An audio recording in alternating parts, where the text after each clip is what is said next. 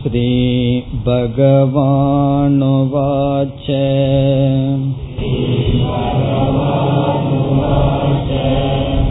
अनाश्रितः कर्मफलम् कार्यं कर्म करोति यः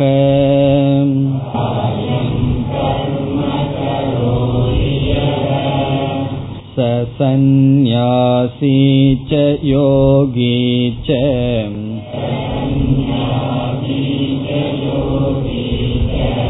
न निरग्निर्न चाक्रियः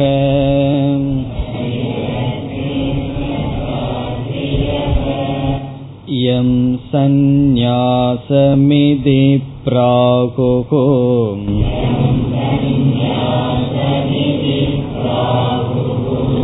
योगं तं विद्धि पाण्डव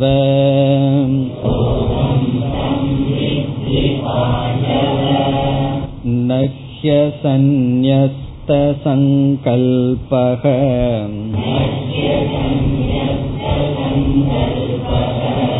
योगी भवति कश्चन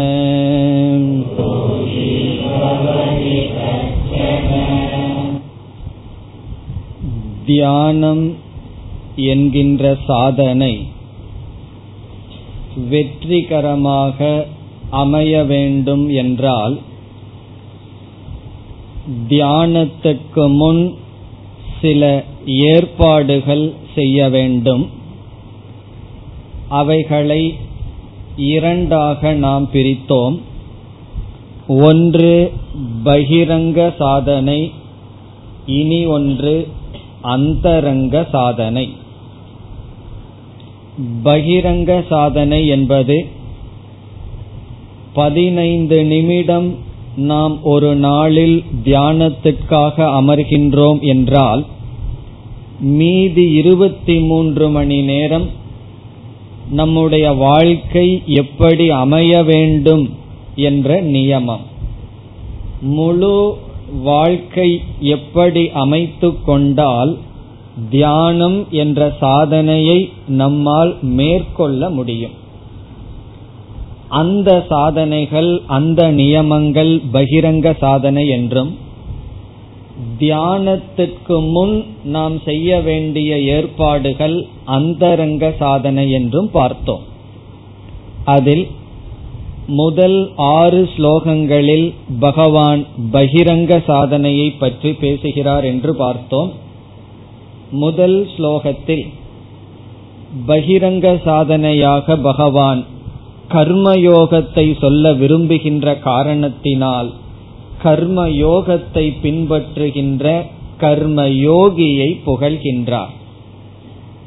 முதல் ஸ்லோகத்தில் கர்ம யோகியினுடைய ஸ்துதி அனாசிருத கர்மபலம் கர்மபலத்தை சாராமல் செய்ய வேண்டிய செயலை யார் செய்கிறார்களோ அவனே சந்நியாசி அவனே யோகி என்று கர்ம யோகியை பகவான் புகழ்ந்தார். இனி இரண்டாவது ஸ்லோகத்திற்கு நாம் வந்தால் இங்கு பகவான் கர்ம யோகத்தையும் சந்நியாசத்தையும் சமப்படுத்தி கர்ம யோகத்தை புகழ்கின்றார்.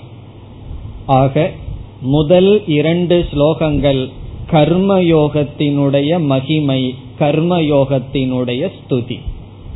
இதில் சென்ற வகுப்பில் முதல் வரியை பார்த்தோம்.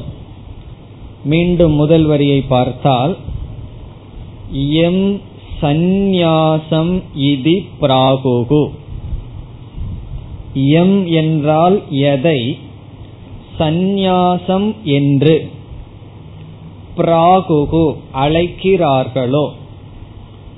ஸ்ருதி ஸ்மிருதி விதக பிராகுகு. ஸ்ருதியையும் ஸ்மிருதியையும் அறிந்த ஞானிகள் பிராகுகு அழைக்கின்றார்கள். சாஸ்திரத்தை அறிந்தவர்கள் எதை சந்நியாசம் என்று கூறுகிறார்களோ யோகம் தம் வித்தி. தம் அதையே யோகம். இங்கு யோகம் என்றால் கர்மயோகம் என்று வித்தி. வித்தி என்றால் அறிந்துகொள் ஹே அர்ஜுன. பாண்டவ ஹே அர்ஜுனா அதையே கர்மயோகம் என்று தெரிந்துகொள். குறிப்பாக ஆறாவது அத்தியாயத்தில் யோகம் என்ற சொல்லுக்கு பல பொருள்கள் இருக்கின்றன. இனிமேல் பகவான் யோகம் என்ற சொல்லை பல ஸ்லோகங்களில் சொல்லப் போகின்றார். ஒவ்வொரு ஸ்லோகங்களிலும் ஒவ்வொரு இடத்திலும் ஒவ்வொரு பொருள் வர இருக்கின்றது. ஆகவே கவனமாக அவைகளை நாம் நினைவில் வைக்க வேண்டும். இந்த இடத்தில் யோகம் என்ற சொல்லுக்கு கர்ம யோகம் எதை சந்நியாசம் என்று சொல்கிறார்களோ அதையே கர்மயோகம் என்று தெரிந்துகொள். இந்த வார்த்தை கர்மயோகத்தினுடைய ஸ்துதி. சென்ற ஸ்லோகத்தில் கர்ம யோகியே சந்நியாசி என்று ஸ்துதி செய்தார். இங்கு கர்ம யோகமே சந்நியாசம் என்று புகழ்கின்றார். எதற்காக பகவான் கர்ம யோகத்தை புகழ்கின்றார்? அந்த காரணத்தை அடுத்த ஸ்லோகத்தில் பகவான் நேரடியாக சொல்ல இருக்கின்றார். பிறகு எந்த ஒன்றை இனி ஒன்றோடு சமப்படுத்தி கூறினால் இரண்டுக்கும் உள்ள பொதுவான தர்மத்தை சொல்ல வேண்டும். ஒன்றோடு ஒன்று சமம் என்று நாம் ஒப்பிட்டு கூறும் பொழுது அப்படி ஒப்பிட்டு கூறுவதற்கு சமஸ்கிருதத்தில் குணவிருத்தி என்று பெயர். அவ்விதம் சொல்ல வேண்டுமென்றால் சாமியமான குணத்தை சொல்ல வேண்டும். அதையும் சென்ற வகுப்பில் பார்த்தோம். இருவருக்கும் சமமான குணம் என்னவென்றால் இருவர் என்றால் யார் இருவர்? கர்மயோகி சந்நியாசி என்ற இருவருக்கும் சமமான குணம் சந்நியாசியிடம் துரத்தல் என்பது இருக்கின்றது.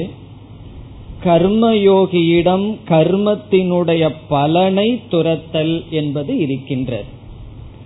கர்மயோகி கர்மத்தை துறக்கவில்லை கடமையை துறக்கவில்லை அதனுடைய பலனை பகவானுடைய பிரசாதமாக எடுத்துக்கொண்டு அதில் இருக்கின்ற சங்கல்பத்தை துறந்து விடுகின்றான். கர்ம யோகத்தை சந்நியாசத்துடன் சமப்படுத்த காரணம் சந்நியாசத்திடமும் துறவு இருக்கின்றது. அது கர்மத்தையும் துரத்தல் கர்மத்தினுடைய பலனையும் துரத்தல்.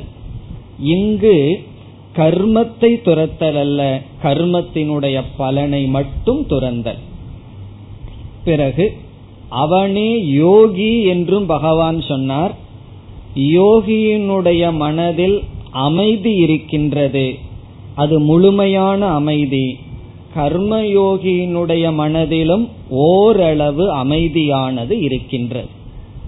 காரணம் என்னவென்றால் அவன் கர்ம பலனை துறந்த காரணத்தினால் அவனுடைய மனதிலும் அமைதி இருக்கின்றது.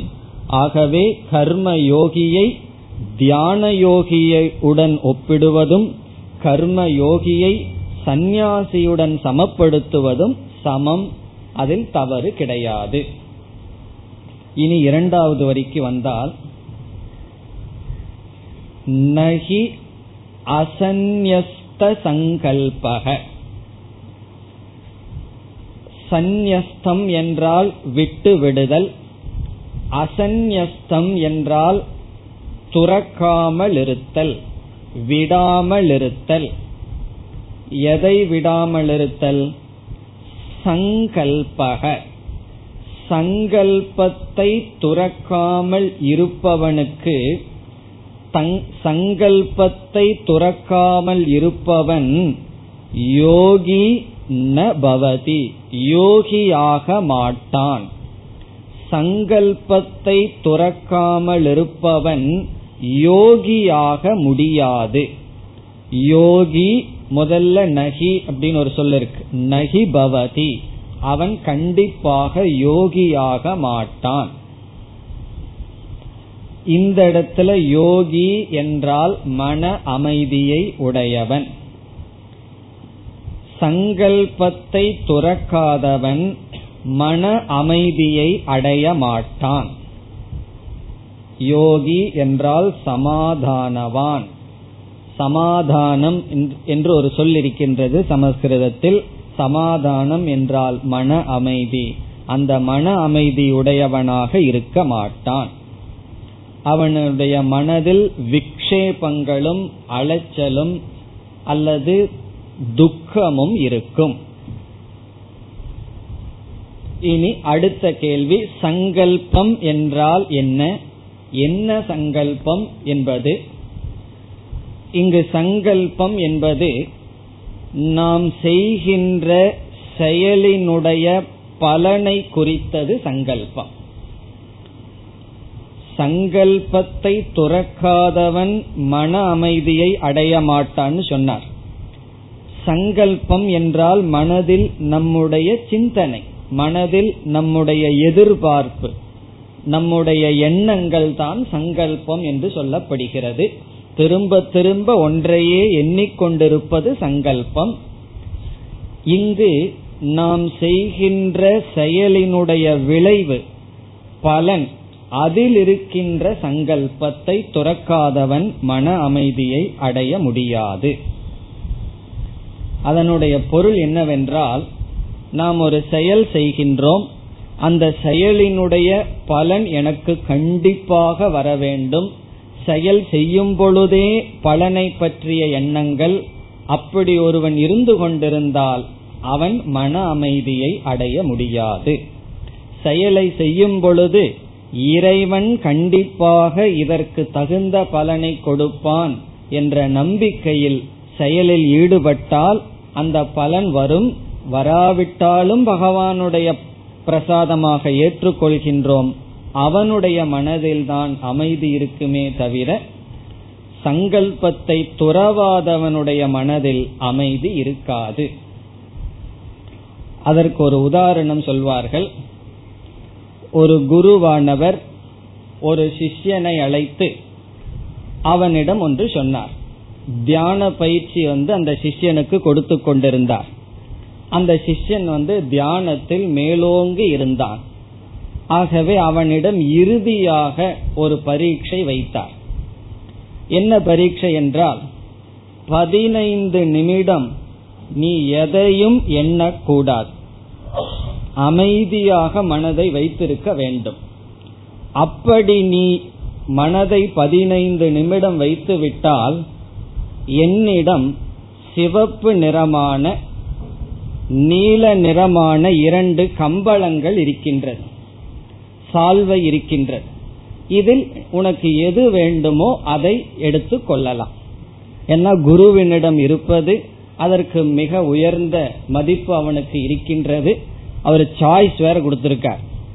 இரண்டு வர்ணத்தை உடைய கம்பளம் எதை வேண்டுமானாலும் நீ எடுத்துக்கொள்ளலாம் ஆனால் நிபந்தனை பதினைந்து நிமிடம் எதையும் நினைக்க கூடாது. சிஷ்யன் ஆரம்பித்தான் உட்காருவதற்கு. பதினாலு நிமிடம் முப்பது நொடி எதையும் நினைக்கவில்லை. மீதி முப்பது நொடி தான் பாக்கி இருக்கு. அதுல அவன் என்ன நினைச்சா இதுல எந்த கம்பளத்தை தேர்ந்தெடுக்கலாம்? சிவப்ப தேர்ந்தெடுக்கலாமா? அல்லது நீல கலரை எடுக்கலாமா? என்ற சங்கல்பம் வந்துவிட்டது. எதை குறித்து இவன் இவனுடைய கடமையை செய்து முடித்ததனுடைய பலனாக ஒன்று வரப்போகின்றது. இவன் எதை செய்து முடித்தால் பலன் வருமோ அந்த பலனை பற்றிய சங்கல்பம் செயல் செய்து கொண்டிருக்கும் பொழுது இருந்தால் இவனால் நன்கு செயலாற்ற முடியாது. ஆகவே நகி அசன்யஸ்த சங்கல்பக. சங்கல்பத்தை துறக்காதவன் மன அமைதியை அடைய முடியாது. ரொம்ப பலன் வந்துதான் ஆகணும் என்ற ஒரு சங்கல்பம் மனதில் வேகமாக ஓடிக்கொண்டிருந்தால் எதை செய்தால் பலன் வருமோ அதையே நம்மால் செய்ய முடியாது. தன்னுடைய மகனுக்கு வந்து ஒரு டாக்டர் ஆபரேஷன் பண்ண முடியாது. மற்றவங்களுக்கு பண்ணலாம். ஆனா தன்னுடைய மகன்னா இனியொரு டாக்டரை கூப்பிட்டு அவர் பக்கத்துல வந்து நடுங்கிட்டு பார்ப்பார். ஆப்ஜெக்டிவிட்டி என்று சொல்வார்கள் அதை இழந்து விடுவார்கள். காரணம் என்ன? சங்கல்பம். அந்த மனதில் செயல் செய்யும் பொழுது இருக்கும். ஆகவே அந்த செயல் நன்கு நடைபெறாது. அவனால் மன அமைதியை அடைய முடியாது. கஷ்டன கஷ்டன எல் யாராக இருந்தாலும். யாராக இருந்தாலும் கஷ்டன கஷ்டிதவி கர்மி. எந்த ஒரு கர்மியும் யோகியாக முடியாது மன அமைதியை அடைய முடியாது. அவன் கர்ம பலத்தினுடைய சங்கல்பத்தை துறக்கவில்லை என்றார் இனி இறுதியாக ஒரு சந்தேகம் நமக்கு வரலாம். என்ன சந்தேகம் என்றால் எதற்கு ஒருவன் கர்மத்தை செய்கின்றான்? கர்மத்தினுடைய பலனை அனுபவிப்பதற்கு கர்மத்தை செய்கின்றோம். நம்ம எதற்கு சாப்பிடுறோம்? அதனுடைய பலனான பசி நீங்குதல் வயிறு நிறைதல் என்ற பலனுக்காக நாம் அந்த கர்மத்தை செய்யறோம். ஒரு கால் நம்ம சாப்பிடுவோம் ஆனா பசி நீங்கவே நீங்காதுன்னு வச்சுக்குவோமே பிறகு சாப்பிடுற வேலையில ஈடுபடுவோமா? அந்த செயல் செய்து அதிகமா வேற பசிய நாம உற்பத்தி செய்து கொள்வோம். இப்ப எந்த ஒரு கர்மத்தை ஒருவன் செய்தாலும் அதனுடைய பலன் வரவில்லை என்றால் பலனை எதிர்பார்க்காமல் யாரும் செய்ய முடியாது. சந்நியாசி கர்மத்தை குறித்த சங்கல்பத்தை துறந்து விட்டான். காரணம் என்ன? கர்ம பலனை குறித்த சங்கல்பமும் அவனுக்கு இல்லை. இப்ப சந்நியாசி வந்து கர்மத்தையும் துறந்தான் கர்மத்தினுடைய பலனையும் துறந்து விட்டான். ஆனா கர்ம யோகியை பற்றி நம்ம என்ன சொல்றோம்? அவன் பலனை குறித்த சங்கல்பத்தை தான் துறந்திருக்கான் ஆனா கர்மத்தை குறித்த சங்கல்பத்தையோ கர்மத்தை துறக்கவில்லைன்னு சொல்றோம். அப்ப என்ன சந்தேகம் வரலாம்? இவன் வந்து பலனை குறித்த சங்கல்பத்தை அல்லது பலனை துறந்து விட்டு கர்மத்தை மட்டும் ஏன் செய்ய வேண்டும் என்று கேட்டால் இவனுக்கு இந்த கர்மயோகி என்ன நினைக்கின்றான்? நான் கர்த்தா என்ற அறிவு அவனுக்கு இருக்கின்றது. பலன் இல்லை என்றாலும் இது என்னால் செய்யப்பட வேண்டியது என்ற உணர்வு அவனுக்கு இருக்கின்றது. நியுக்தக. என்ற புத்தி அவனுக்கு இருக்கின்றது. நான் ஏவப்பட்டுள்ளேன். இது என்னால் செய்யப்பட வேண்டும் என்ற எண்ணம் அவனுக்கு இருக்கின்றது. அதாவது எவ்வளவு நாள் நமக்கு கடமை இருக்கின்றது என்று பலர் கேட்பார்கள். பலருக்கு சந்தேகம். இப்படி ஒரு கேள்வி கேட்டா உண்மையிலேயே இதற்கு என்ன பதில்னு சொன்னா எப்பொழுது அலை நீங்குகிறதோ அப்பொழுது உள்ள போய் சமுத்திரத்துல ஸ்நானம் செய்யலாங்கிறது போல. கடைசி மூச்சு இருக்கிற வரைக்கும் ஏதோ ஒரு கடமை நமக்கு இருக்கும். முதல்ல நம்ம நம்ம படிக்கிற கடமை குழந்தையா இருக்கும் போது அதற்கு பிறகு அவர்களுடைய குழந்தைய படிக்க வைக்கிற கடமை அதற்கப்புறம் பேரம் பேத்தியினுடைய கடமை அதற்கப்புறம் இப்படியே கடமை போயிட்டே இருக்கும். எப்பொழுது கடமைக்கு முற்றுப்புள்ளி என்று கேள்வி கேட்டால் உண்மையான பதில் மறைக்காம சொல்லணும்னு சொன்னா சில சமயங்கள்ல எல்லாம் சிலதெல்லாம் மறைச்சிடுறது கிளாஸ்லயே சொன்ன ஸ்டூடெண்ட்ஸுக்கு ஏதாவது குழப்பம் வந்துருமோன்னு சொல்லி. அப்படி மறைக்காமல் உண்மையை சொன்னால் சத்துவ குணத்திலிருந்து நம்முடைய மனசு சத்துவ குணத்தில் இருக்கணும். தமோ குணத்தில் இருக்கக்கூடாது. சத்துவ குணம் வரைக்கும் நம்ம மனது உயர்ந்து அந்த நிலையில் எப்பொழுது எனக்கு கடமை ஒன்றும் இல்லை என்று நினைக்கிறோமோ அப்பொழுதே கடமைகள் இல்லை. எப்ப கடமை இல்லைன்னா எப்ப நம்ம விட்டு கடமை போகுதுன்னு சொன்னா உண்மை என்னவென்றால் என்னைக்கு என் மனசுல வந்து எனக்கு ஒரு கடமையும் இல்லை என்ற அறிவு வருகின்றதோ தெளிவு வருகிறதோ அது வரைக்கும் கடமை இருக்கின்றது. அப்பொழுதிலிருந்து கடமை கிடையாது. இதுதான் உண்மை. இதிலிருந்து என்ன தெரியுதுன்னு சொன்னா நம்மை நாமளாகவே கடமைக்கு உட்பட்டவர்கள் என்ற மோகத்தில் இருக்கின்றோம். கர்மயோகத்தினுடைய பலன் என்னன்னு சொன்னா ஒரு ஸ்டேஜ் வரும்போது எனக்கு கடமை இல்லை என்ற அறிவு வரும் உணர்வு வரும். இந்த கர்ம யோகிங்கிறவன் யாருன்னு சொன்னா பலன்ல ஆசையை விட்டு விட்டான் ஆனாலும் என்னாலதான் இவர்கள் இருக்கிறார்கள்? நான் இல்லைன்னா என்ன ஆகும் சில பேர்கள் அப்படி நினைப்பார்கள். நான் இல்லைன்னா இவர் என்ன பண்ணுவார்? சாப்பாட்டுக்கு என்ன பண்ணுவார்? குடும்பம் என்ன ஆகும் நினைப்பார்கள். உண்மை என்னவா இருக்கும்? அவர் போயிட்டாருன்னா கொஞ்சம் நல்லா இருக்கும். அது வேற பிரச்சனை. ஆனா நினைப்பார்கள். அப்படி நான் இல்ல நான் ஒருத்தன் மட்டும் இல்லைன்னு கற்பனை பண்ணி பார்த்தா இந்த குடும்பம் என்ன கதி ஆகும்னு நினைப்பார்கள். அப்படியெல்லாம் கிடையாது. அப்படி நம்மை நாமளாகவே கடமைக்கு உட்பட்டவர்களாக நினைத்து கொண்டு இருக்கின்றோம். இதற்கு பேர்தான் மோகம். இது என்னைக்கு மனசிலிருந்து நீங்குகின்றதோ. இந்த இடத்துல நான் உங்களுக்கு ஒரு கண்டிஷன் கொடுத்துருக்கேன். சத்துவ குணத்திலிருந்து. தமோ குணத்திலிருந்து எனக்கு ஒரு கடமை இல்லைன்னு தூங்கிட்டு இருக்கலாம். சத்துவ குணத்திலிருந்து என்னைக்கு நம்ம தெளிவாக ஒரு விதமான குற்ற உணர்வும் இல்லாமல். இப்ப நான் வந்து வீட்டை விட்டு போயிட்டேன்னு சொன்னா அதனால வீட்டில் இருக்கிறவர்களெல்லாம் தற்கொலை செய்து கொள்வார்கள் வச்சுக்குவோமே. அத்தனை பேர் இறந்து போவாங்கன்னு வச்சுக்குவோமே. அப்படி போனாலும் அவர்களுடைய மரணத்துக்கு எனக்கு ஒரு பொறுப்பும் இல்லை ஒரு குற்ற உணர்வு எனக்கு இல்லைன்னு மனசு சொல்ல முடிந்தால் ஒரு தெளிவு இருந்தால் மன அமைதி இருந்தால் அப்பொழுது நமக்கு கடமை இல்லை. அதுவரைக்கும் நமக்கு கடமை இருக்கின்றது. ஆகவே சங்கல்பம் பலன்ல சங்கல்பத்தை துறந்த போதிலும் நான் கடமைக்கு உட்பட்டவன் என்கின்ற எண்ணம் கண்டிப்பாக சில காலம் இருக்கும். கர்மயோகி அந்த ஸ்டேஜில் இருக்கான்.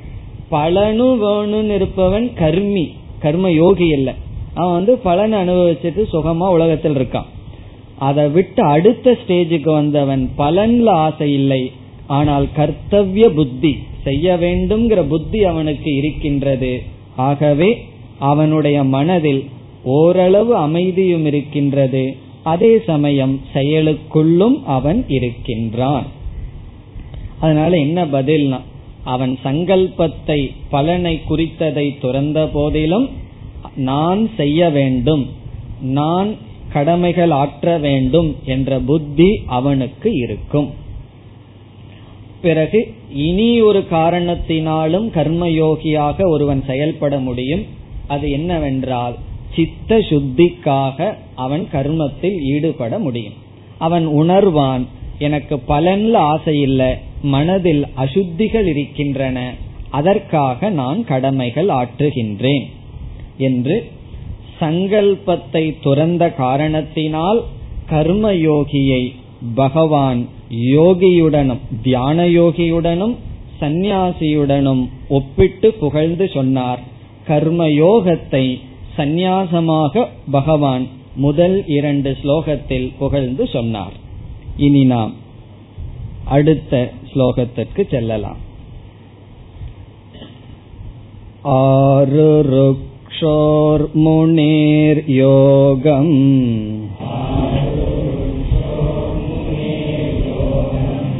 कर्मकारणमुच्यते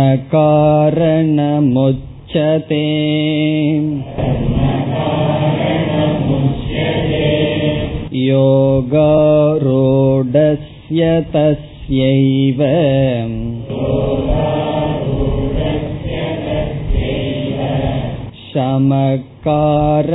शमकारणमुच्यते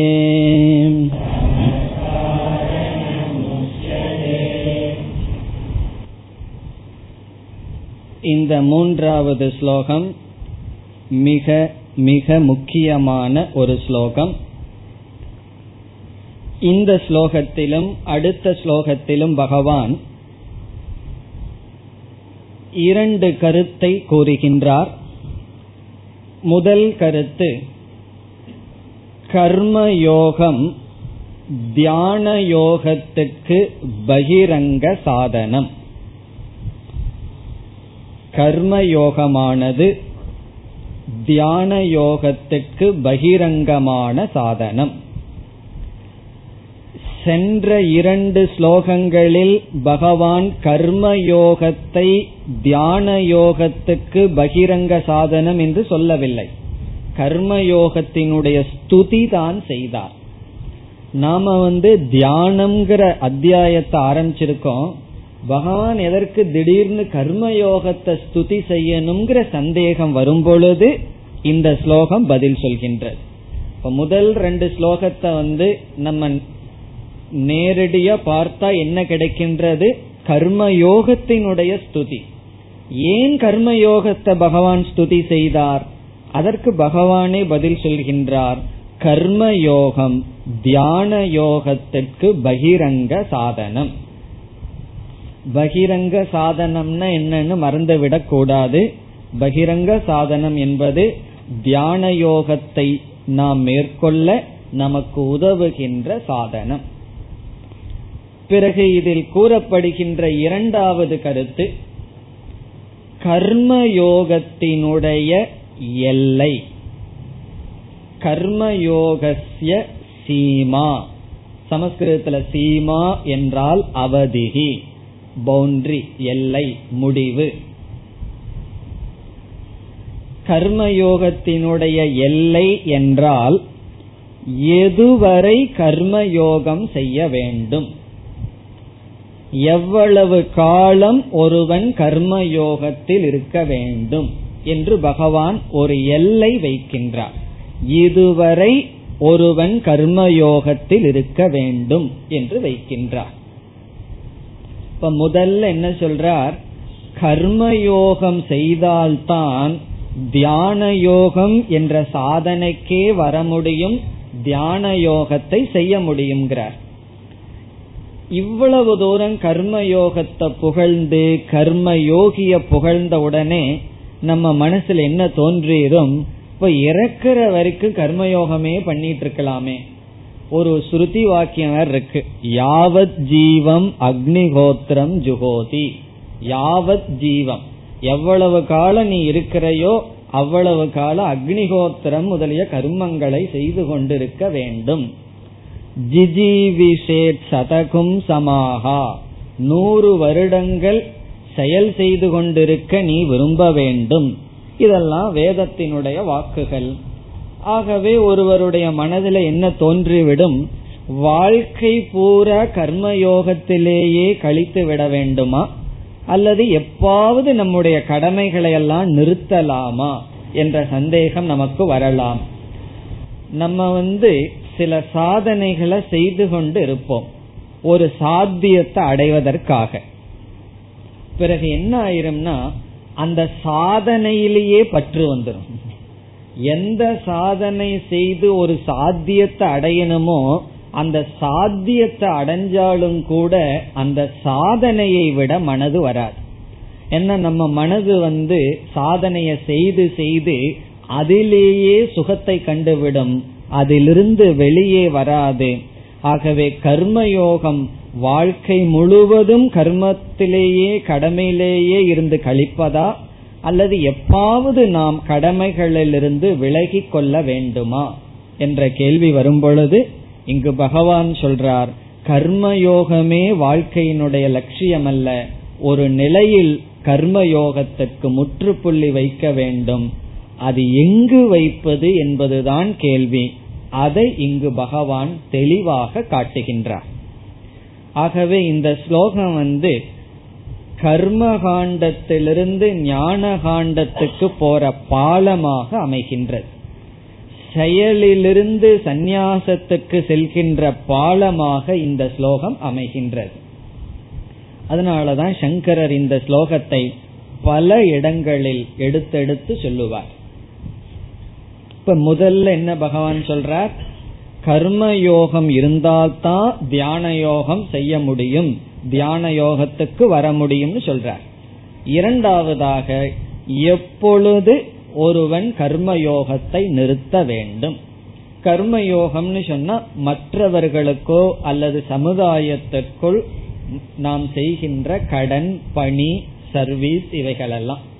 எல்லாத்துக்கும் சர்வீஸ் பண்ணிட்டு கடைசியில சர்வீஸ் பண்றவனை சர்வீஸ் பண்ணாம விட்டுருவார்கள். எல்லாத்துக்கும் சர்வீஸ் பண்றோம். எல்லாத்துக்கும் நல்லது பண்றோம். கடைசியில உனக்கு நீ என்ன நல்லது பண்ணி வைச்சேன்னு சொன்னா சில பேர் என்ன நினைக்கிறார்கள்? இவ்வளவு தூரம் பேங்க்ல டெபாசிட் பண்ணி வச்சிருக்கேன் அதுதான் நல்லதுன்னு நினைக்கிறார்கள். அது அல்ல. மனசுல சிலதெல்லாம் கொஞ்சம் டெபாசிட் பண்ணி வைக்கணும். ஒரு அறிவு ஒரு பக்குவம் என்ன அடையணுமோ அதை அடைந்து வைக்க வேண்டும். இப்ப நமக்குன்னு சில கடமைகள் இருக்கின்றது. அதற்கு காலத்தை நாம் ஒதுக்க வேண்டும். அதற்கு நாம வர வேண்டும். ஆகவே பகவான் கர்மயோகத்தினுடைய அவதி அவதின முடிவு. பஸ்ல ஏறுகிறீர்கள். பஸ் தானே இங்க கொண்டு வருதுன்னு சொல்லி பஸ் மேலேயே அட்டாச்மெண்ட் வந்துட்டு அப்படியே உட்கார்ந்துட்டு இருந்தோம்னா இந்த இடத்தை தாண்டி ஒவ்வொரு ஒவ்வொரு நிமிடமும் பயணம் செய்வது நம்முடைய லட்சியத்திலிருந்து அழைத்து செல்வது போல வேறு இடத்திற்கு செல்வது போல. ஆகவே அதையும் இங்கு பகவான் குறிப்பிடுகின்றார். இனி அடுத்த கேள்வி என்ன? யாருக்கு கர்மயோக வேண்டும்? யாருக்கு கர்மயோகத்தை விட்டு வர வேண்டும்? எப்பொழுது கர்மயோகத்தை விட வேண்டும் என்பது. இங்கு பகவான் இரண்டு சொற்களை பயன்படுத்துகின்றார். முதல் சொல் ஆறு ருக்ஷுகு. ஆறு ருக்ஷுகு என்பது ஒரு சொல். இரண்டாவது சொல் யோகாரூடக. யோகாரூடக இரண்டாவது சொல். இந்த சொல்லே அழகான சொற்கள். இதையே நம்ம ஞாபகம் வைத்துக் கொள்ள வேண்டும். ஆறு ருக்ஷுகுங்கிற சொல் ருஹ் ரோகதி ருக் அப்படின்னு சொன்னா ஏறுதல் அப்படின்னு அர்த்தம். ஆறு ருக்ஷுகு என்றால் ஆரோடும் இச்சுகு. ஒருவன் முன்னேற விரும்புகின்றான் அமர விரும்புகின்றான்.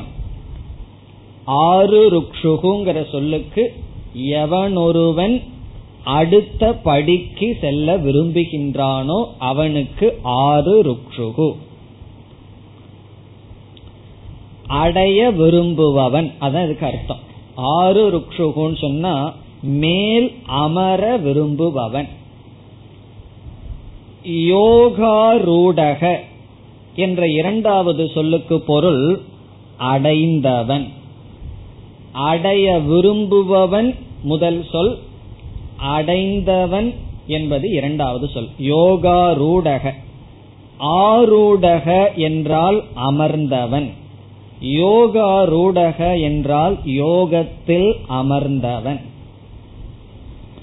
யோகத்தில் அமர்ந்தவன் யோகாரூடக ஆறு ருக்ஷுகுன்னு சொன்னா அமர விரும்புபவன்.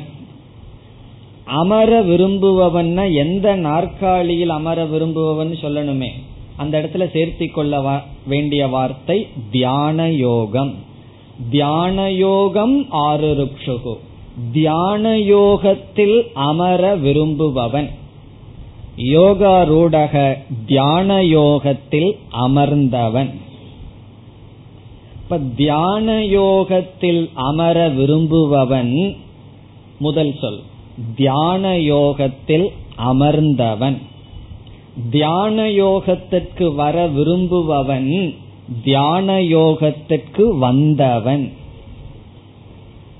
ரொம்ப பேர் கிளாஸுக்கு வரணும் வரணும்னு சொல்லிட்டே இருப்பார்கள் வரமாட்டார்கள். அது ஒரு கேட்டகிரி வர விரும்புபவர்கள் வராதவர்கள். இரண்டாவது ஆள்னா வர விரும்பி வந்தவர்கள். அப்படி ஆறு ருக்ஷுகுங்கிற சொல் தியான யோகத்துக்கு வர விரும்புபவர்கள். தியான யோகத்தில் ஏற விரும்புபவர்கள். யோகாரூடக தியான யோகத்தில் ஏறியவர்கள். இப்ப இந்த ரெண்டு சொற்களும் மனிதனை குறிக்கின்றது. ஆறு ருக்ஷு என்பவனுக்கு கர்மயோகம் சாதனம் என்று பகவான் சொல்றார். முதல்ல ஒரு சொல்ல பார்த்தமே ஆறு ருக்ஷு. தியான யோகத்துக்கு வர விரும்புபவன். அவனுக்கு கர்மயோகம் சாதனம். பிறகு இரண்டாவது சொல் யோகாரூடக தியான யோகத்தில் வந்து அமர்ந்து விட்டானே அவனுக்கு கர்மயோகத்தை துரத்தல் சாதனம். கர்மயோகத்தை விட்டு விடுதல் யோகாரூடனுக்கு சாதனம். ஆறு ருக்ஷுகு என்பவனுக்கு கர்மயோகத்தை செய்தல் காரணம். இப்ப கர்ம யோகம் ஒருவனுக்கு காரணம் கர்மயோகத்தை விட்டு விடுதல் சந்நியாசம் அல்லது நிவிருத்திகி யோகாரூடனுக்கு காரணம்னு பகவான் சொல்றார். இப்ப ஆறு ருக்ஷு என்பவனுக்கு தியான யோகத்திற்கு வர விரும்புகின்றான். அவனுக்கு கர்மயோகம் காரணம் தியான யோகத்திற்கு வந்தவனுக்கு கர்மயோகத்தை விடுதல் சாதனை. பகவத்கீதைய பார்த்தோம்னு சொன்னா எவ்வளவு இடத்துல பகவான் கர்ம யோகத்துக்கு முக்கியத்துவம் கொடுத்துட்டு வந்து இந்த இடத்துல என்ன சொல்றார்? கர்மயோகத்தை விடுதலை சாதனையாக சொல்றார். கர்மயோகம் செய்யாமல் இருத்தல் சாதனையாக பகவான் சொல்றார். யாருக்கு? அதான் ரொம்ப முக்கியம். கர்மயோகம் செய்யாம இருக்கிற சாதனையா சொல்றாருன்னா நான் பெரிய சாதனை பண்ணிட்டு இருக்கிறேன்னு சொல்லக்கூடாது. யாருக்கு? யோகா ரூடசிய யோகா ரூடனுக்கு கர்மயோகத்தை விடுதல் தான் சாதனை. இதற்கு நம்ம விளக்கம் பார்க்க வேண்டும். ஆறு ருக்ஷுங்கிற சொல் மனதில் நிக்க வேண்டும். அதனாலதான் வேணும்னே திரும்பி திரும்பி அந்த சொல்ல சொல்றேன். மனசுல உங்களுக்கு போகணும்னு சொல்லி. ஆறு ருக்ஷுகு. ஆறு ருக்ஷுகு என்றால் இவனுக்கு தியான யோகத்துக்கு வர வேண்டும்ங்கிற ஆசை இருக்கு. ஆனால் யோக்கியதா இல்லை. ஆசை இருந்தால் மட்டும் போதாது தகுதி இருக்க வேண்டும். எல்லாருக்கும் என்ஜினியர் ஆகணும் எல்லாருக்கும் ஐஐடியில தான் படிக்கணும் எல்லாருக்கும் எம்பிபிஎஸ் ஆகணுங்கிற ஆசை இருக்கத்தான் இருக்கும். ஆனா யோக்கியதா வேணுமே நாற்பத்தி ரெண்டு பர்சன்ட் வாங்கிட்டு அங்கெல்லாம் போய் படிக்கணும்னா முடியுமோ? இப்ப ஆசை இருந்தால் மட்டும் பத்தாது தகுதி இருக்க வேண்டும். ஆறு ருக்ஷுகுங்கிறவன் யாருன்னு சொன்னா தியானம் பண்ணணுங்கிற ஆசை இருக்கு. ஆனால் தகுதி இல்லை. உட்கார்ந்தோம்னா தியானத்தை தவிர மீதிய பண்ண முடியுது. தியானம் பண்றோம்னு உட்கார்றோம். தியானம் பண்ண வேண்டாம்னு உட்கார்ந்தாவது சில நேரம் தியானம் பண்ணிடுவோம் தியானம் பண்ணணும்னு சொல்லி உட்கார்ந்தா தான் தியானம் பண்ண முடிய மாட்டேங்குது. இப்படி ஒருத்தர் சொன்னார். நான் பேசாம ரிலாக்ஸ்டா உட்கார்ந்தா மனசு நல்லா இருக்கு ஒரு முகமா இருக்கு. தியானம் பண்றேன்னு சீரியஸா போய் உட்கார்ந்தா தான் தியானம் பண்ண முடியலங்க அப்ப நான் சொன்ன தியானம் பண்ணா வேண்டான்னு உட்கார்ந்து தியானம் பண்ணுங்கன்னா சொல்லி ஆகணும். அப்படி ஆசை இருக்கு. தியானம் பண்ணணும். சாஸ்திர கருத்தெல்லாம் உள்ள போகணும்னு ஆசை இருக்கின்றது. ஆனால் யோக்கியதா தகுதி இல்லை. அவனுக்கு பகவான் சொல்றார் கர்மயோகம் செய்து வந்தால் கர்மயோகத்தை சுருக்கமா சொல்லிட்டா தார்மீகமாக வாழ்ந்து வந்தால் உனக்கு தகுதியும் வரும். பிறகு ஆசையுடைய நீ தகுதியை அடைவாய் தியான யோகத்துக்கு வந்து விடுவாய். இப்ப கர்மயோகம் வந்து நம்ம எங்க கொண்டு போய் அமர்த்தும்? தியானத்தில் கொண்டு சென்று அமர்த்தும்.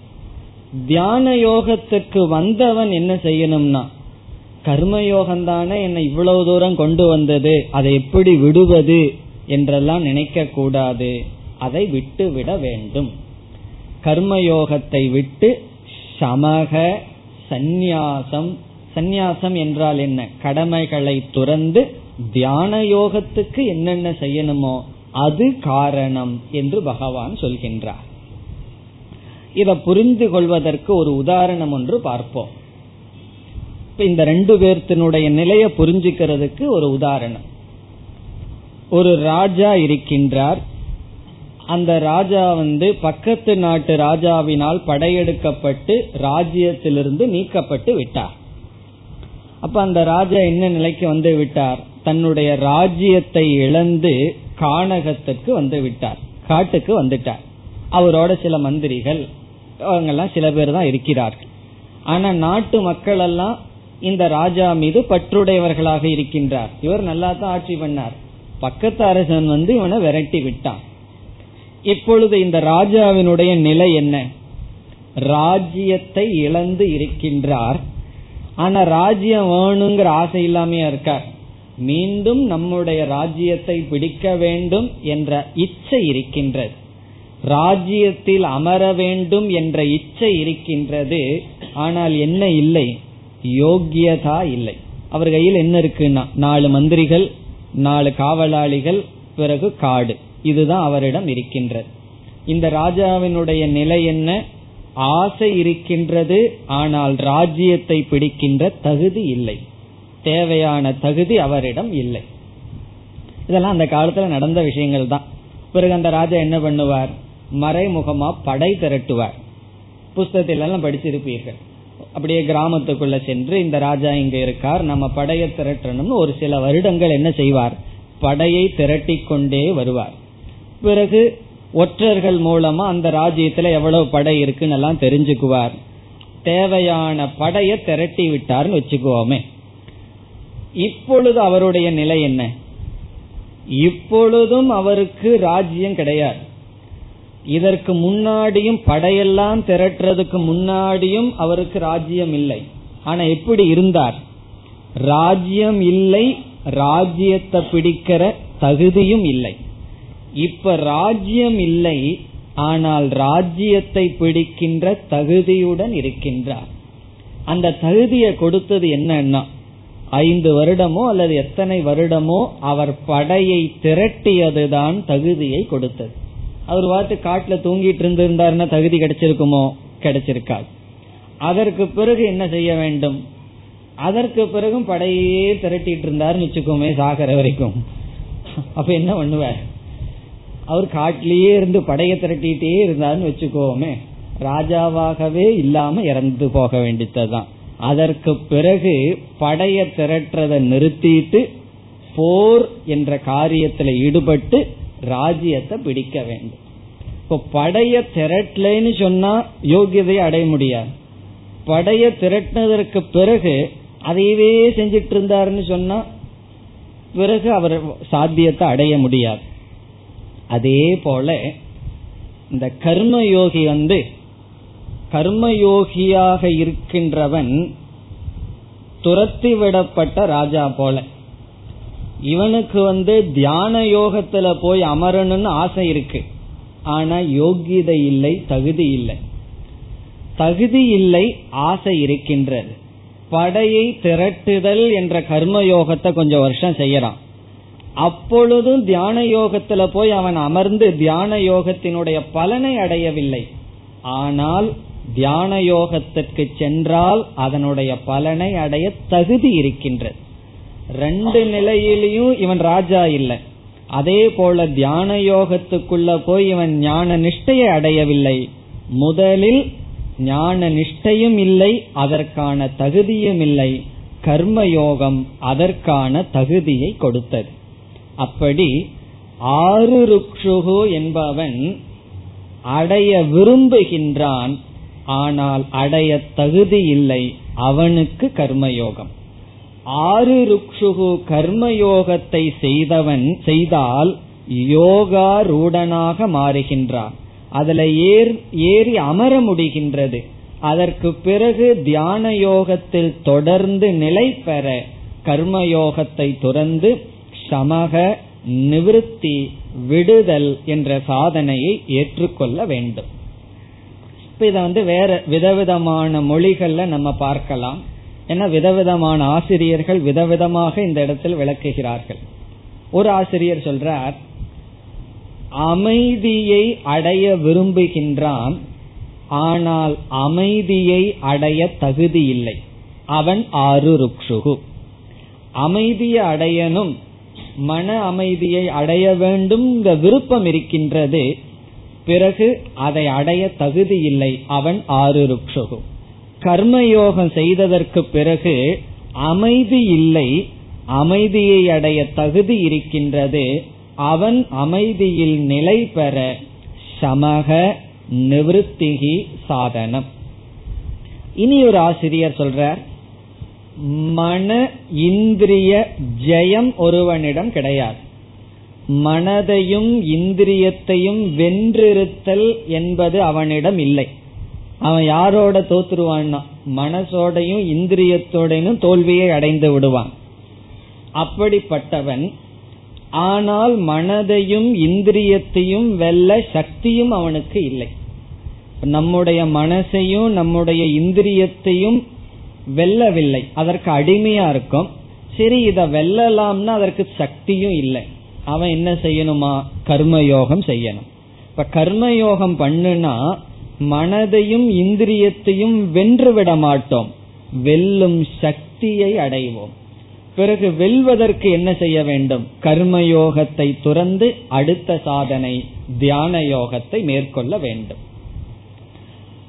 இப்படியே சொல்லிட்டு போன அடுத்த கேள்வி இந்த கர்ம யோகிக்கு என்ன தகுதி அப்படி வந்து விடுகிறது? முதல்ல வந்து கர்மயோகியா இருக்கான். அவனுக்கு ஆசை இருக்கு. தியான யோகத்துக்கு வரணும்னு சொல்லி ஆனா தகுதி இல்லைன்னு சொன்னோம். என்ன தகுதி வர வேண்டும் என்றால் ஆசை தீவிரமாவதல் வைராகியம் தீவிரமாக மாறுதல். அதே ஆசைதான். தியானம் பண்ணணுங்கிற ஆசை தீவிரமாக மாறுவதுதான் தகுதி. தியானம் பண்ணணும்னு சொன்னா கொஞ்சமாவது வைராகியம் வேணும் இல்லையா? மற்ற விஷயத்துல.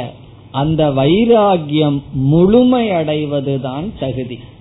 இதனுடைய அர்த்தம் என்னன்னு சொன்னா நம்ம ஒரு காரியத்தை மிக இன்ட்ரெஸ்டா அல்லது மனம் குவிந்து எப்பொழுது செய்ய முடியும் என்றால் விருப்பம் இருப்பதை பொறுத்து.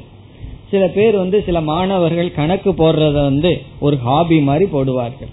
காரணம் என்னன்னா இன்ட்ரெஸ்ட் அதுல ஒரு இன்ட்ரெஸ்ட் அந்த மைண்ட் டெவலப் பண்ணிருக்கு சில பேர்த்துக்கு அந்த புஸ்தகத்தை பார்த்தாவே எரிச்சலா வரும். காரணம் என்னன்னா அதுல விருப்பம் இல்லை. அல்லது செஸ் விளையாடுறதுன்னு வச்சுக்கோமே அதுக்கு எவ்வளவு கான்சென்ட்ரேஷன் வேணும்? ஆபீஸ்ல வந்து எதோ விஷயத்த போட்டு உழப்பிட்டு வீட்டுக்கு வருவார். கொஞ்சம் ரிலாக்ஸா இருக்கலாம்னு சொல்லி செஸ் எடுத்து விளையாடுவார். உண்மையில என்னன்னு சொன்னா ஆபீஸ்ல என்னென்ன பிரச்சனையை சந்திக்கிறாரோ அதை விட பெரிய பிரச்சனை அந்த குதிரையோட சந்திக்கணும் செஸ்ல. காரணம் என்னன்னா அதை விட பெரிய ப்ராப்ளத்தில் உட்கார்ந்துக்கிறார். வென்று விட வேண்டுமே. ஆனா இவருக்கு எப்படி இருக்குன்னா ஏதோ மைண்ட ரிலாக்ஸ் பண்ண மாதிரி இருக்கு. இது எதை குறிக்குதுன்னு சொன்னா எந்த விஷயத்துல இச்சை தீவிரமாகுதோ அந்த விஷயத்துல கஷ்டமில்லாம அதுல உட்கார்ந்துருக்கலாம். தியானத்துல உட்கார்றதுக்கு ஆசை இருக்கு உட்கார்ந்த உடனே கஷ்டமா இருக்குன்னு அர்த்தம் என்னன்னா ஆசை வந்து அது மேலோட்டமா இருக்கு. எத்தனையோ ஆசை அதுல இதுலயும் ஒரு ஆசைய போட்டு வைப்போமோன்னு இருக்கு. ஆசை தீவிரம் அடைஞ்சதுன்னு வச்சுக்குவோமே. எப்பெல்லாம் தியானம் பண்றதுக்கு நேரம் கிடைக்கும்னு காத்துட்டு இருந்து நம்ம அதுல அமருவோம் அமர முடியும்.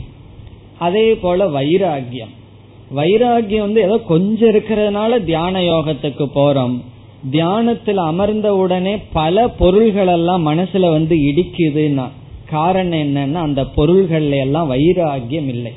ஒரு பொருள்ல நமக்கு பூர்ண வைராகியம் வந்துடுதுன்னு சொன்னா அது எதனுடைய அதனுடைய அறிகுறி என்னன்னு சொன்னா அந்த பொருளை நாம் நினைக்காமல் இருத்தல்.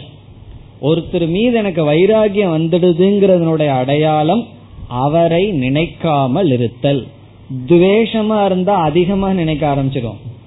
சகுனி தான் பகவான் அதிகமா நினைச்சிட்டு இருந்தான்னு சொல்லுவார்கள். மற்றவர்களை காட்டிலும். நம்ம நண்பர்களை விட பகைவர்களை தான் அதிகமா நினைப்போம். அப்போ ஒருவர் மீது துவேஷம் இருந்தாலும் அவருடைய எண்ணம் இருக்கும்.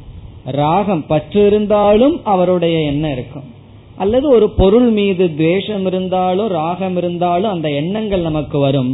ஒரு பொருள் மீது எனக்கு வைராகியம் இருக்கு. தீவிர வைராகியத்தை நான் அடைஞ்சிட்டேன். அது எப்பொழுது தெரியும்னு சொன்னா அந்த பொருள்ல ஔதாசீன்யம்.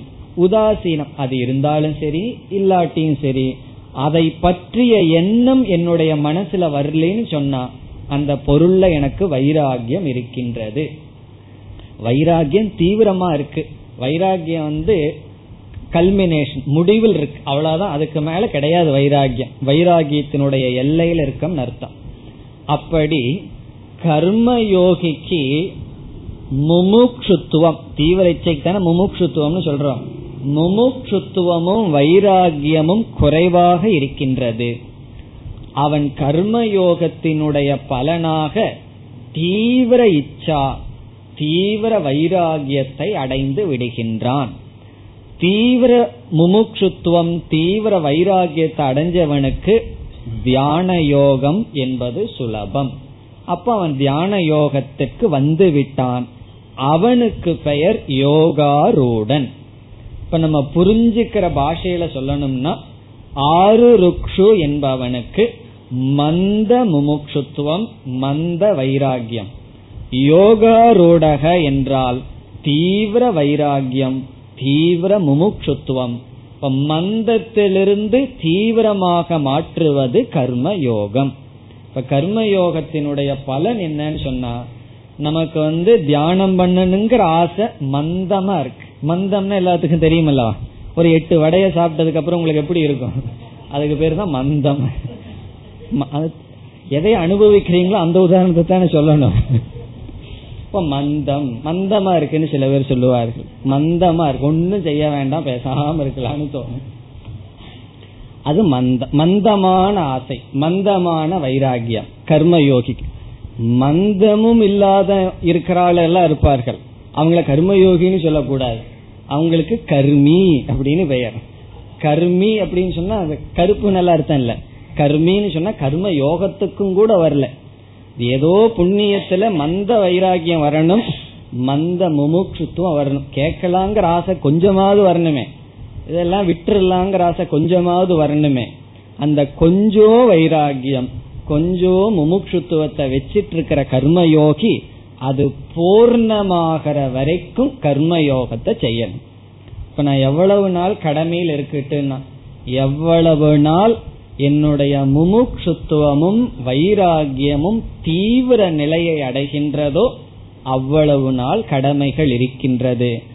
அதற்கு மேல அவனிடம் போய் சொல்ல வேண்டாம் கடமையை விடணும்னு சொல்லி அல்லது கடமைகள் அவனை விட்டு விட்டு சென்றுவிடும்.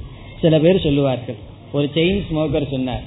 அவர் இப்ப வந்து ஸ்மோக் பண்ணாத நிலையில.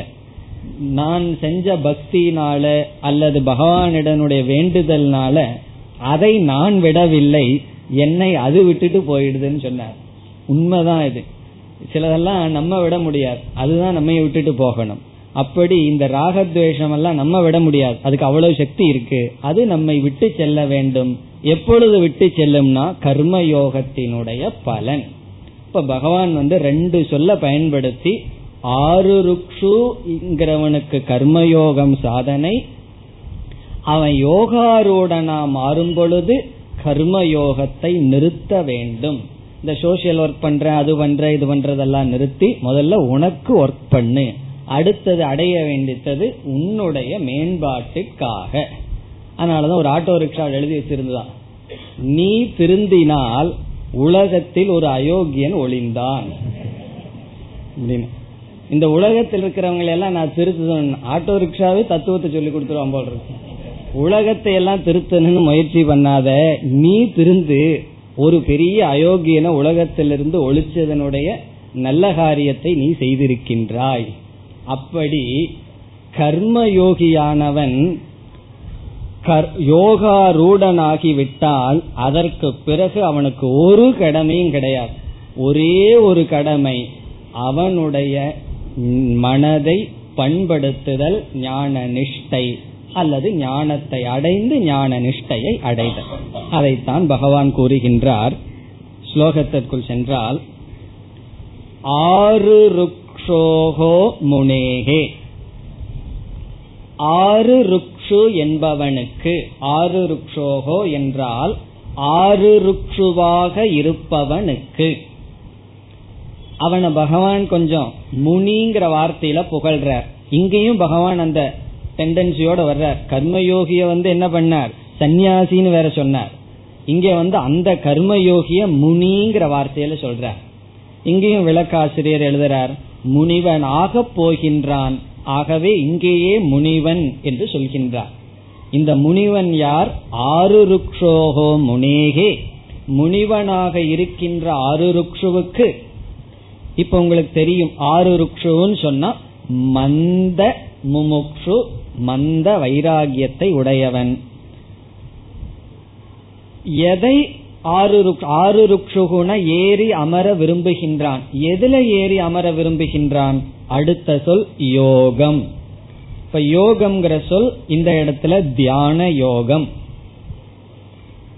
அதனாலதான் சென்ற ஸ்லோகத்திலேயே சொன்ன யோகம்ங்கிறது ஒவ்வொரு ஸ்லோகத்திலையும் வரும் ஒவ்வொரு அர்த்தம். இந்த இடத்துல யோகம் ஆறு ருக்ஷோகோன்னு போட்டுக்கணும். யோகத்தை தியான யோகத்தை அடைய விரும்புகின்ற முனிவனுக்கு கர்ம காரணம் உச்சதே. கர்ம என்றால் கர்மயோகம் காரணம் என்றால் சாதனம் உச்சதே சொல்லப்படுகின்றது. கர்மயோகம் சாதனமாக சொல்லப்படுகின்றது. காரணம்னா இந்த இடத்துல சாதனம். கர்மயோகம் காரணம் ஆகின்றது அவனுக்கு சாதனை ஆகின்றது யாருக்கு? ஆறு ருக்ஷுவாக இருக்கின்ற முனிவனுக்கு ஆருருக்ஷுன எதை ஆறு ருக்ஷுகு எதை அடைய விரும்புபவன்? யோகத்தை அடைய விரும்புபவனுக்கு யோகியதா இல்லாத காரணத்தினால் கர்ம யோகமானது சாதனை ஆகின்றது. இனி அடுத்த வரியில் அப்படி அவன் கர்ம யோகத்தின் மூலமாக ஆறு ருக்ஷுவாக இருந்து கர்மயோகத்தின் பலனை அடைந்து விட்டால் அவனை என்னன்னு சொல்றார் பகவான்?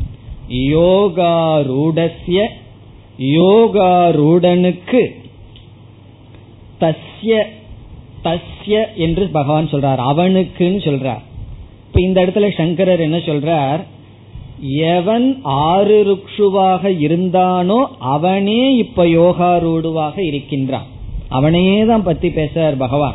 ஒரே ஒரு சாதகன் முதல்ல ஆறு ருக்ஷுவா இருந்து கர்மயோகம் செய்து இப்ப யோகாரூடனாக இருக்கின்ற அவனுக்கு சமக காரணம் உச்சதே. சமக சமம் என்பது காரணம் சாதனை ஆகின்றது. இங்கு சமம் என்ற சொல்லுக்கு பொருள் நிவிருத்திகி கர்மயோக தியாக கர்மயோகத்தை விட்டு விடுதல் கடமைகளை துரத்தல் சாதனம் ஆகின்றது. சமக காரணம் உச்சதே. அவனுக்கு சமம் காரணம் ஆகின்றது. ஏவன் ஒரு சொல்ல இருக்கு. அத ரெண்டு இடத்துலயும் சேர்க்கணும். அவனுக்குத்தான் சமம் தான் காரணம்.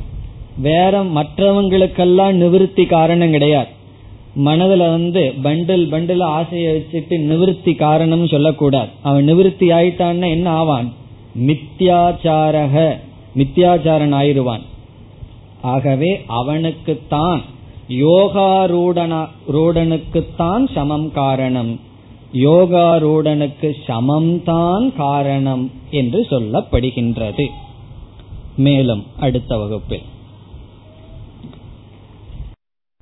ॐ पूर्णमधपूर्णमिधं पूर्णात्पूर्णमुदच्छते पूर्णस्य पूर्णमादाय पूर्णमेवावशिष्यते ॐ शान्ति शान्ति शान्ति